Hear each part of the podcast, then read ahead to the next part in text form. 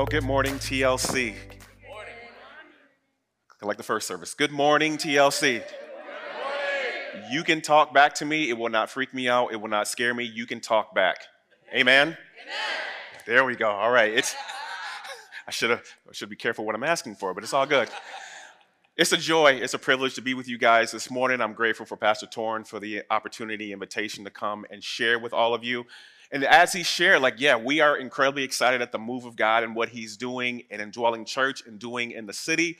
I'm grateful to be planting his church this upcoming fall. And if you want to know any more information about it, just how we are going, things to be praying for, uh, feel free to come up and talk to me following our time of worship. Even if you just want to talk about other things, I mentioned the first service, if you want to talk about the Lions draft picks, we can do that.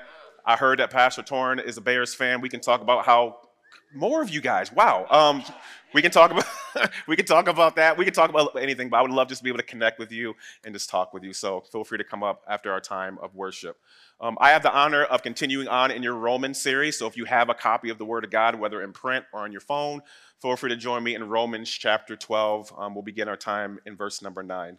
Um, before we open up God's Word, um, allow me to take a moment and pray. God, as was already spoken, Lord, when we gather as brothers and sisters in Christ, as we gather as the localized body, Lord, you are uniquely present among us.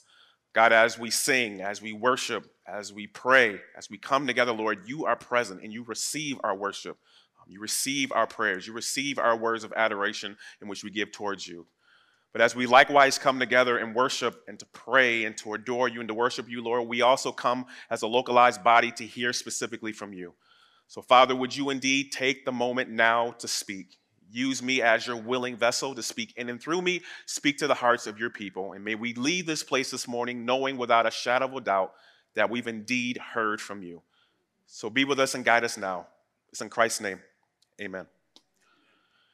So while I don't know many of you in this room, um, I want to bet you there's some similarities in which we have with one another. Um, one of which I would like to highlight is that if we think about this last year and a little bit in which we've endured, I'm going to bet you most of us, if not all of us in this room, can attest that it's been incredibly draining. It, it's been incredibly draining. You know, as I've like talked with other people, as I've scrolled through my social media feed, as I've looked at the newspaper, and, and actually, do you read newspapers anymore? But anyways, just Okay, all right.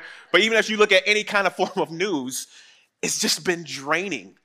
And it's been draining because it seems like the more we are engaged with the culture, the more we're looking at these things, it seems like they want us to side or to root ourselves in an agenda or a position.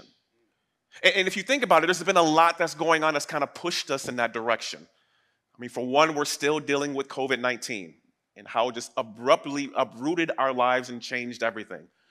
And now we're wearing masks, and now you can get a vaccine and so many other things. Um, we, have dealt with a crazy political season that still is kind of uh, sprinkling forward even now to the current administration. We've dealt with the reality of injustice with our African Americans and Asian American brothers and sisters, and the reality to some people that all lives are not created equally. And in the midst of all that, and some other things in which I could mention, our culture has adopted this thing called cancel culture. That if you don't think how I think, if you don't speak how I think, if you don't reason how I think, then it is my objective to silence you so you can never speak your piece.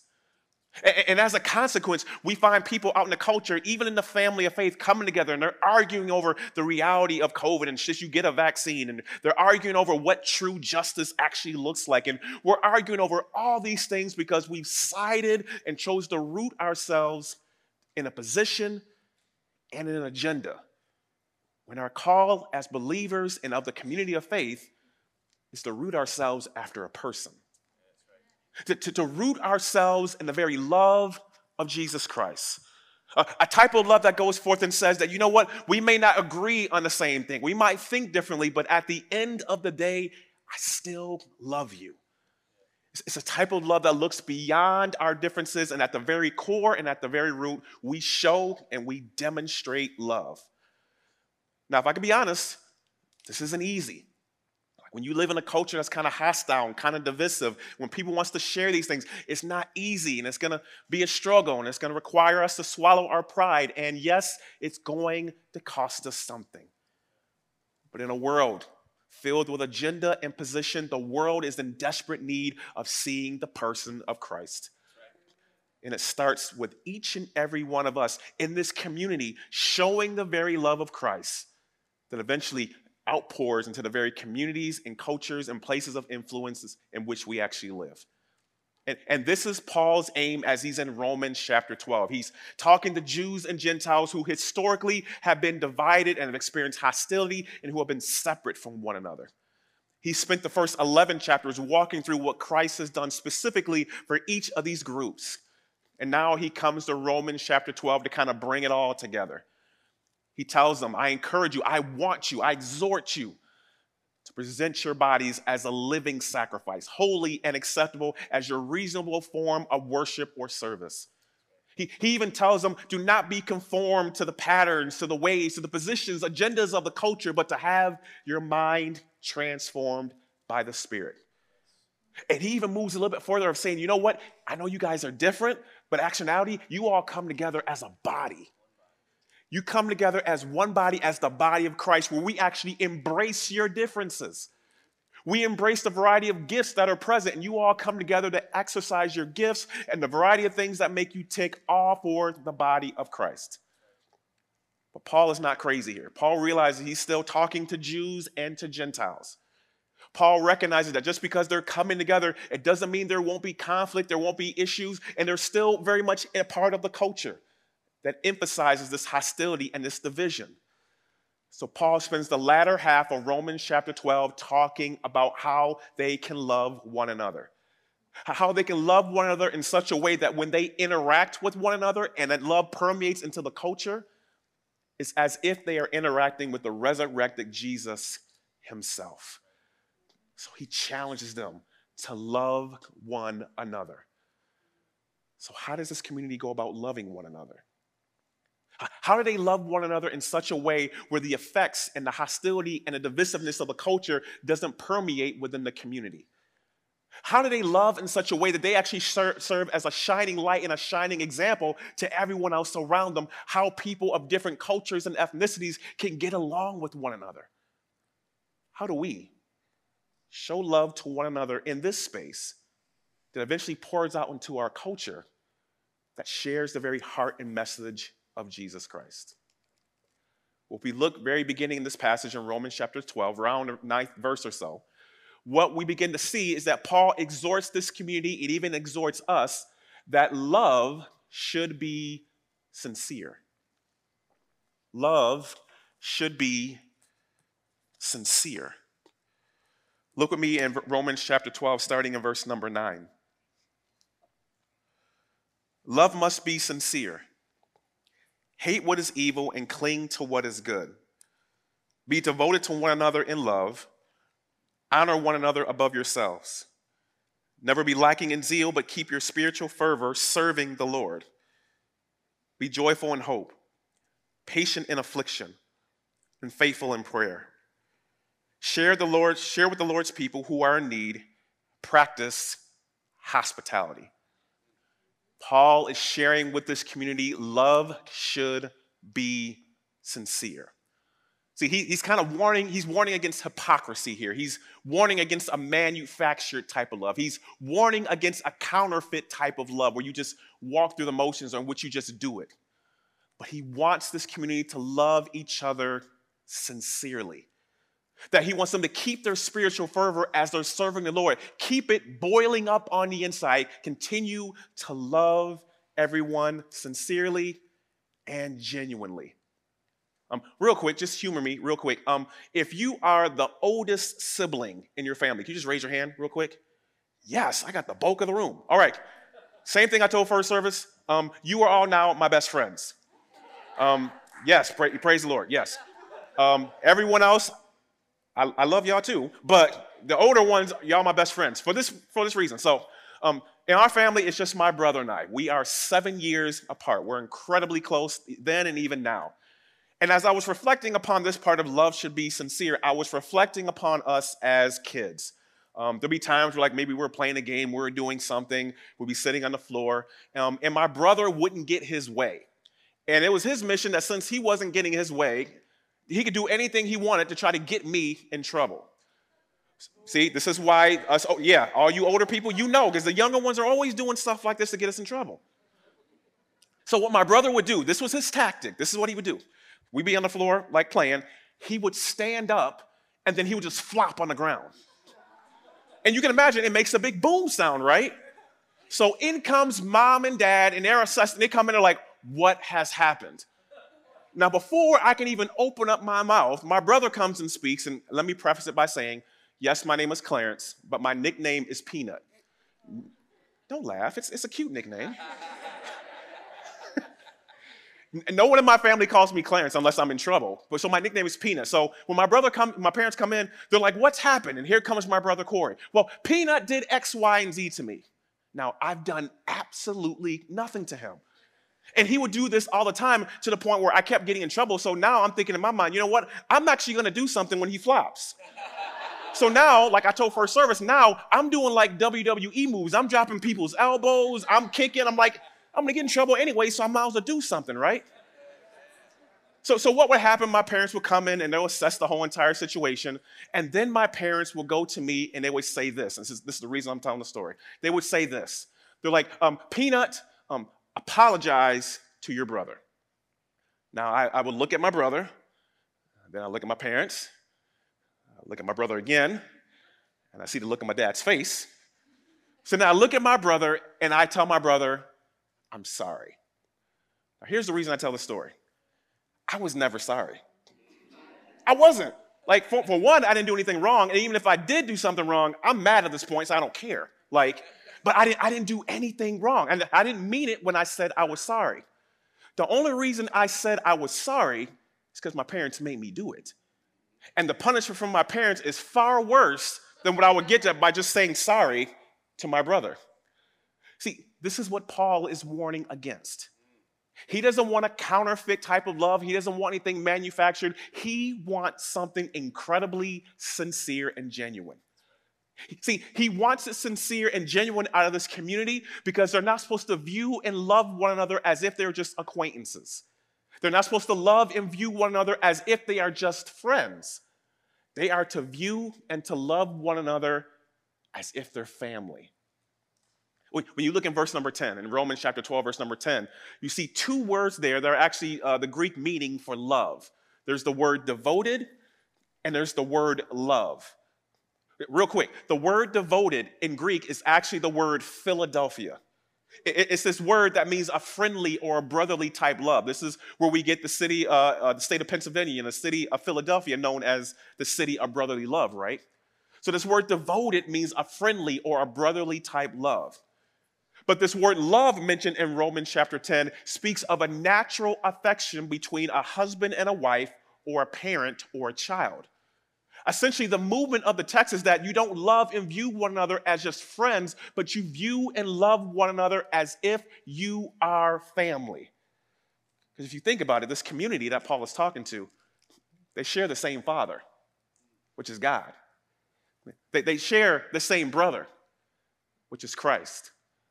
And yeah, they may be different culturally and ethnically. Yes, they may think differently and reason differently and speak differently, but at the core, they are family and they should love sincerely.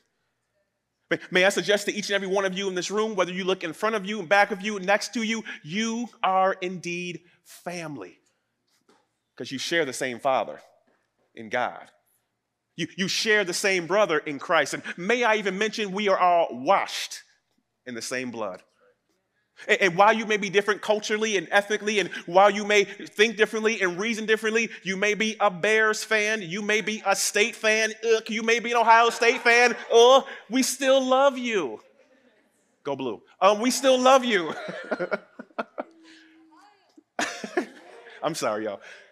But love should be incredibly sincere, and our culture is in need of seeing a sincere love. Our world is in need of seeing a love that is incredibly genuine. And when we love each other in this place sincerely and genuinely. It's a type of love that also, also should begin to expand out into our culture, into our neighborhoods, into our jobs, where we love one another sincerely. So Paul says that love should be sincere. But Paul also goes forth and gets a little bit tighter. Paul also goes forth and says that love should be selfless. Love should be selfless. Doesn't that kind of just make it feel kind of tight? Like tight? Like the culture kind of just screams selfish. But we're called to love selflessly. Look with me in verse number 14. Bless those who persecute you, bless and do not curse. Rejoice with those who rejoice, and mourn with those who mourn. Live in harmony with one another. Do not be proud, but be willing to associate with people of low position. Do not be conceited. You read, and when you hear those verses and those words, do you hear how it screams out living selflessly? Even when you think of the culture in which we live in, do you hear and kind of think through how our culture is very much selfish? Think about it. The culture says here, uh, uh, bless those who curse you. What our culture would suggest to you is no, you actually wish a curse upon them. That the very pain and the very tears and the very anguish in which you feel, you should want the other person to experience it to a far greater degree. Mourn with those who mourn, rejoice with those who rejoice. Uh, yeah, right. It's all about me. Because the culture screams about the individual and it's all about us and how we feel and what we think and what we think is right. Live in harmony with one another? Yeah, right. Only if they agree with me and only if they like me will I live in harmony with them. This is what the culture screams out at us. But Paul is speaking something countercultural here. He's speaking something different here. He's speaking about loving one another selflessly. Now, I'm looking at some of you in the room, and I'm now kind of looking at me, and I'm like, probably some of you are like, we can just skip over this whole section. Like, this doesn't apply to me. I think I love pretty selflessly. We can skip this, but just humor me and let's just dig a little bit deeper here. Um, imagine, uh, for instance, imagine, for instance, um, your best friend who you used to be best friends with, and they kind of divulged your deepest, darkest secrets to the rest of the, uh, the friend group. Um, imagine, think of that person who used to be your best friend. Or, or think of that person who was once your significant other, and you guys had a terrible breakup. If you were to see them walking down the street, or you see their picture pop up on social media, would your first response be, Lord, bless them? Or to be to curse them so they feel the same level of pain in which you felt? Another example say you're on the job and say you just got passed over for a promotion given to someone else who was less deserving. Or say, for instance, your friend just came to you and told you, hey, I'm getting married and you're to be a bridesmaid for the fifth time when you've yet to even be a wife the first time. Would you rejoice alongside them? Would you be happy and excited alongside them? Or would you be bitter because it's not your time yet? Or, or, or think about it, think about it this way. Think about um, what if, what if, what if, what if things just aren't going right for you? What if things are not going right for you, but like things are going well for other people? Can you rejoice alongside them? Or do you feel terribly bad that nothing is working out in your favor? What about things that happen in our culture? What about senseless violence that happens to certain cultures? And do you find yourself mourning alongside those uh, family members, mourning alongside the culture of people who are different culturally and ethically and, and don't live in the same neighborhood as you? Or do you find you're just saying that this is just a normal day in Grand Rapids? See, we must come to the point that if we want to love how Christ has loved us, if we want to live selflessly, if we want to live in such a way that impacts the very culture and neighborhoods in which we live, it has to be a love where we are not selfish, but it's a word, a, a love in which we are selfless. So, what does that look like? That means even though we've been hurt, even though we experience pain and anguish, even though we've cried, even though we still can't sleep over the matter, we ask God to bless those who have hurt us. I know it sounds weird. I know it sounds countercultural. We ask the Lord to bless those who have cursed, uh, that hurt us. Not curse them, but bless them. We, we rejoice with those who rejoice, and we mourn with those who mourn. And, and what Paul is talking about here, Paul is talking about an intensity of concern for one another. Uh, an intensity of concern for one another that leads itself to ownership. See, when Paul says rejoice with those who rejoice, he doesn't want us just to rejoice just for the sake of rejoicing, but he wants us to have a shared experience. Your rejoicing and your experience is my experience, and I rejoice in response to it. Same thing with the mourning piece. We just don't mourn, and we're not just sad because you happen to be sad, but it's a shared experience, it's ownership. I mourn because your experience is my experience, and I mourn in response to it. Think about it. Think about, you know, again, they're supposed to view one another as if they're family, right? They're supposed to view each other as family. So think of your mother and your father now, or think of your aunt, your uncle, your cousin, your brother, or your sister in this moment. And, and think about that family member who just recently graduated from college. Think about that family member who just came with the great news that they are now engaged. Think of that family member who just found out they are now in remission from cancer. You would rejoice, wouldn't you? You would be excited. You would cry tears of joy. Why? Because you've been there since the very beginning with them.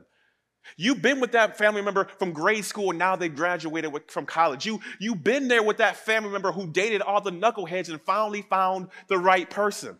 You, you, you've been there with the, with the one person who found out about the cancer diagnosis and now they're in remission.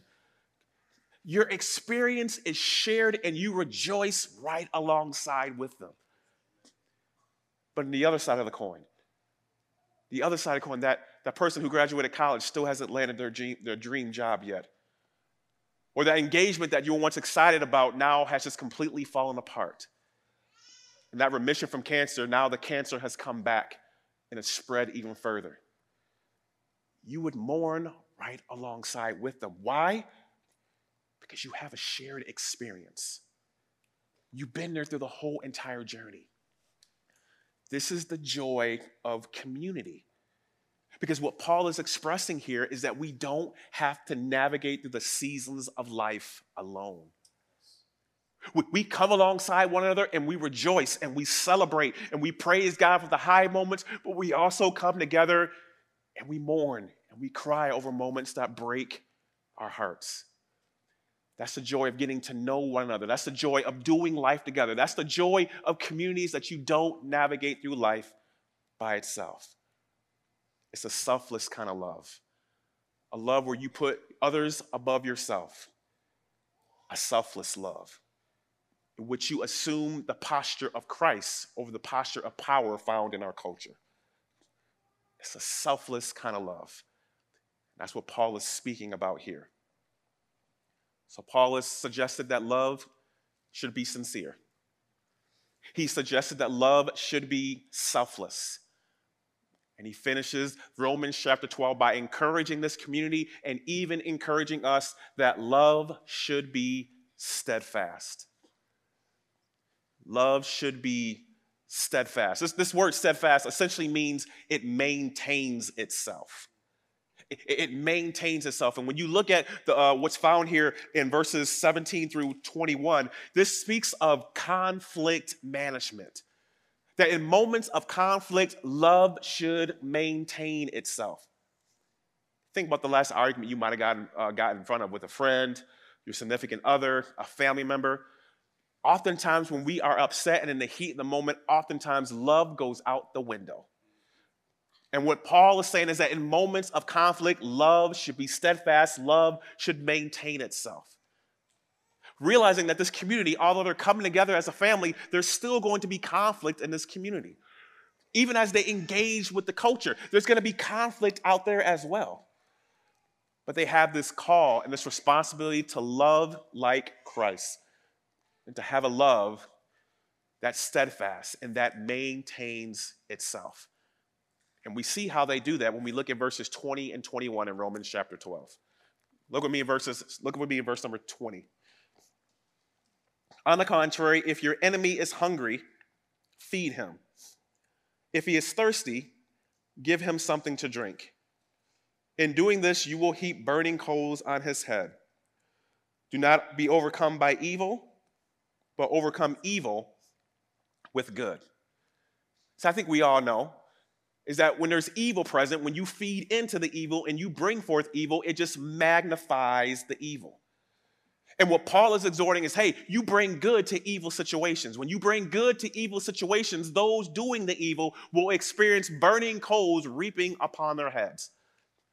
That it's their prayer that even through that, that they will encounter the peace and the genuineness and the sincerity of God and turn away from how they are behaving what Paul wants this community to do. He wants them to love in such a way that mimics the cross. He wants them to love in such a way, he wants them to love in such a way that is cruciform, or essentially after the very cross of Jesus Christ. Because again, when we love like Christ loves, when people interact with us and when people speak with us, it is as if they are speaking and interacting with the resur- resurrected Jesus himself. When, when you look at verses 20 and 21, if you could put that back on the screen real quick for me, please. Uh, when you see verses 20 and 21, do you see how this screams out living after the cross? When you see these words, do you scream, do you hear how it screams out still being sincere and still being selfless? Because when we read these words here in Romans chapter 12, verses 20 and 21, we actually read these. What Paul is actually suggesting to this community as we read these things is that you're not doing something that Christ hasn't already done on our behalf. That when you read these very words, it mimics what Christ has already done on the cross. Real quick, one more time, let's read it one more time. It says, On the contrary, if your enemy, if you have your Bible or you're taking notes, circle, underline, put stars, do something with the word enemy. If your enemy is hungry, feed him. Hungry, feed him. You can underline, you can circle, star that piece as well. It says, if he is thirsty, give him something to drink. Thirsty, give him something to drink. Underline, circle, star that piece as well.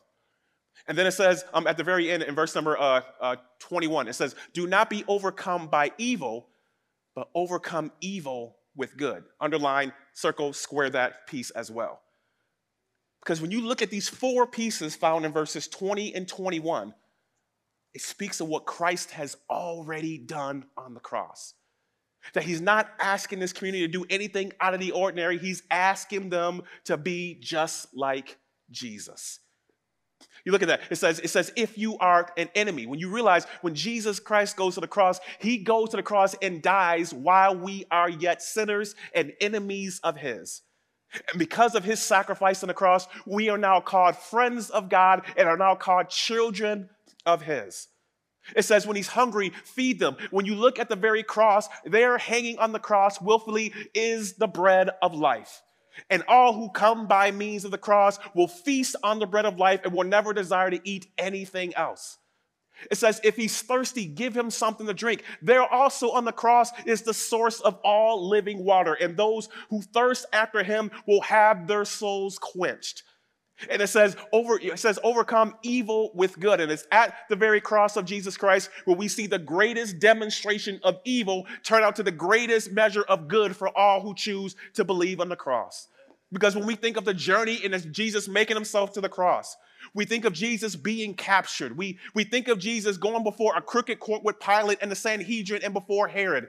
We think of Jesus being flogged and being uh, hurt and being whipped before he's sentenced to death on the cross. We think of Jesus carrying his cross to the crucifixion site and eventually having Simon come and assist him.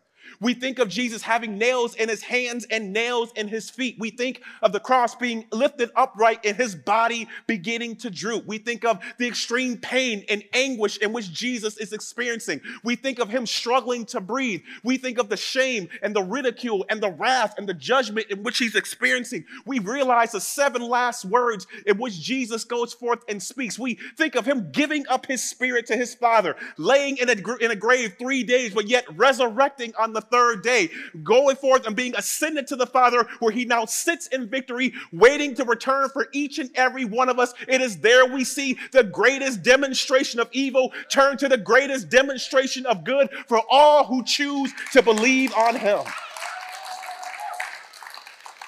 And what Paul is encouraging this community to do, Paul is encouraging this community to be exactly like Jesus. He's calling you to be exactly like Jesus. Because at the cross, we see Jesus' sincerity. We see his love, his sincere love, that he's just not on the cross just to be there, but he's thinking of each and every one of us while he's there. We see his selflessness. He gives of his right so each and every one of us can have a right. We think of his steadfast love, how he keeps his father on his mind the whole time, how he keeps the plan of the father on his mind the whole entire time and how he keeps each and every one of us on his mind the whole entire time. When you are asked to love sincerely and selflessly and making sure that maintains itself even through conflict, you are choosing to love like Jesus. You're choosing a person, you're choosing the way of Christ. So, the question to ask this morning is Will you choose the way of love? Will you choose the way of Christ? Will you invest in a family or a family or a family member or a friend or a stranger, an acquaintance, or even an enemy and demonstrate the very love of Jesus Christ? Tomorrow, when you go to work, when you go to school, when you go to the gym, the grocery store, whatever you're doing, will you seek to demonstrate the love of Christ in the very culture in which you find yourselves living in?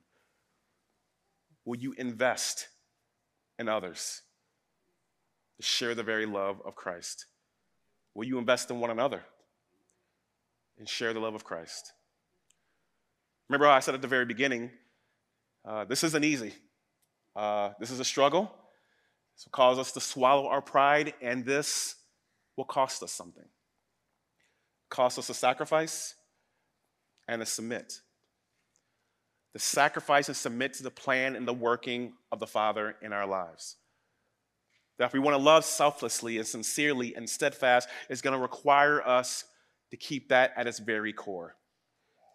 Because when we love in such a way as this, we align our horizontal relationships with our vertical relationship. And we love and we speak and we do just as Christ would do. So today, choose a person, choose the way of love. And as we do so, Thy kingdom come, thy will be done on earth as it is in heaven. We can begin to see the kingdom of God manifest itself not only in this localized space, but also in the very culture in which we live in. Amen? Amen. Amen. Let's pray.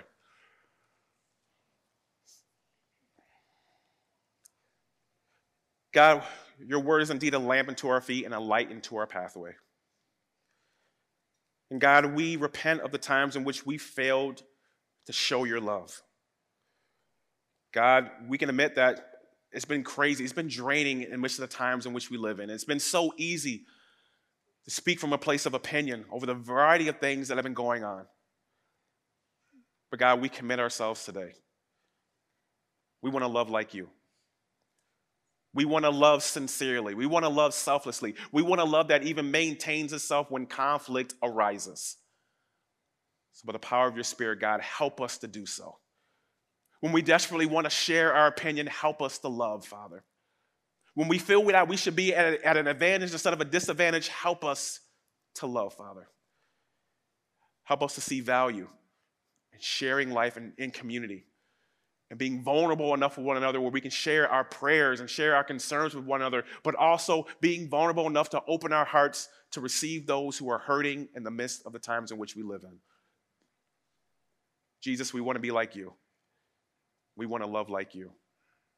So may your spirit provoke us and help us to do so. Thank you for speaking today, Father. May we not only be hearers of your word, but may we also be doers. It's in Christ's name.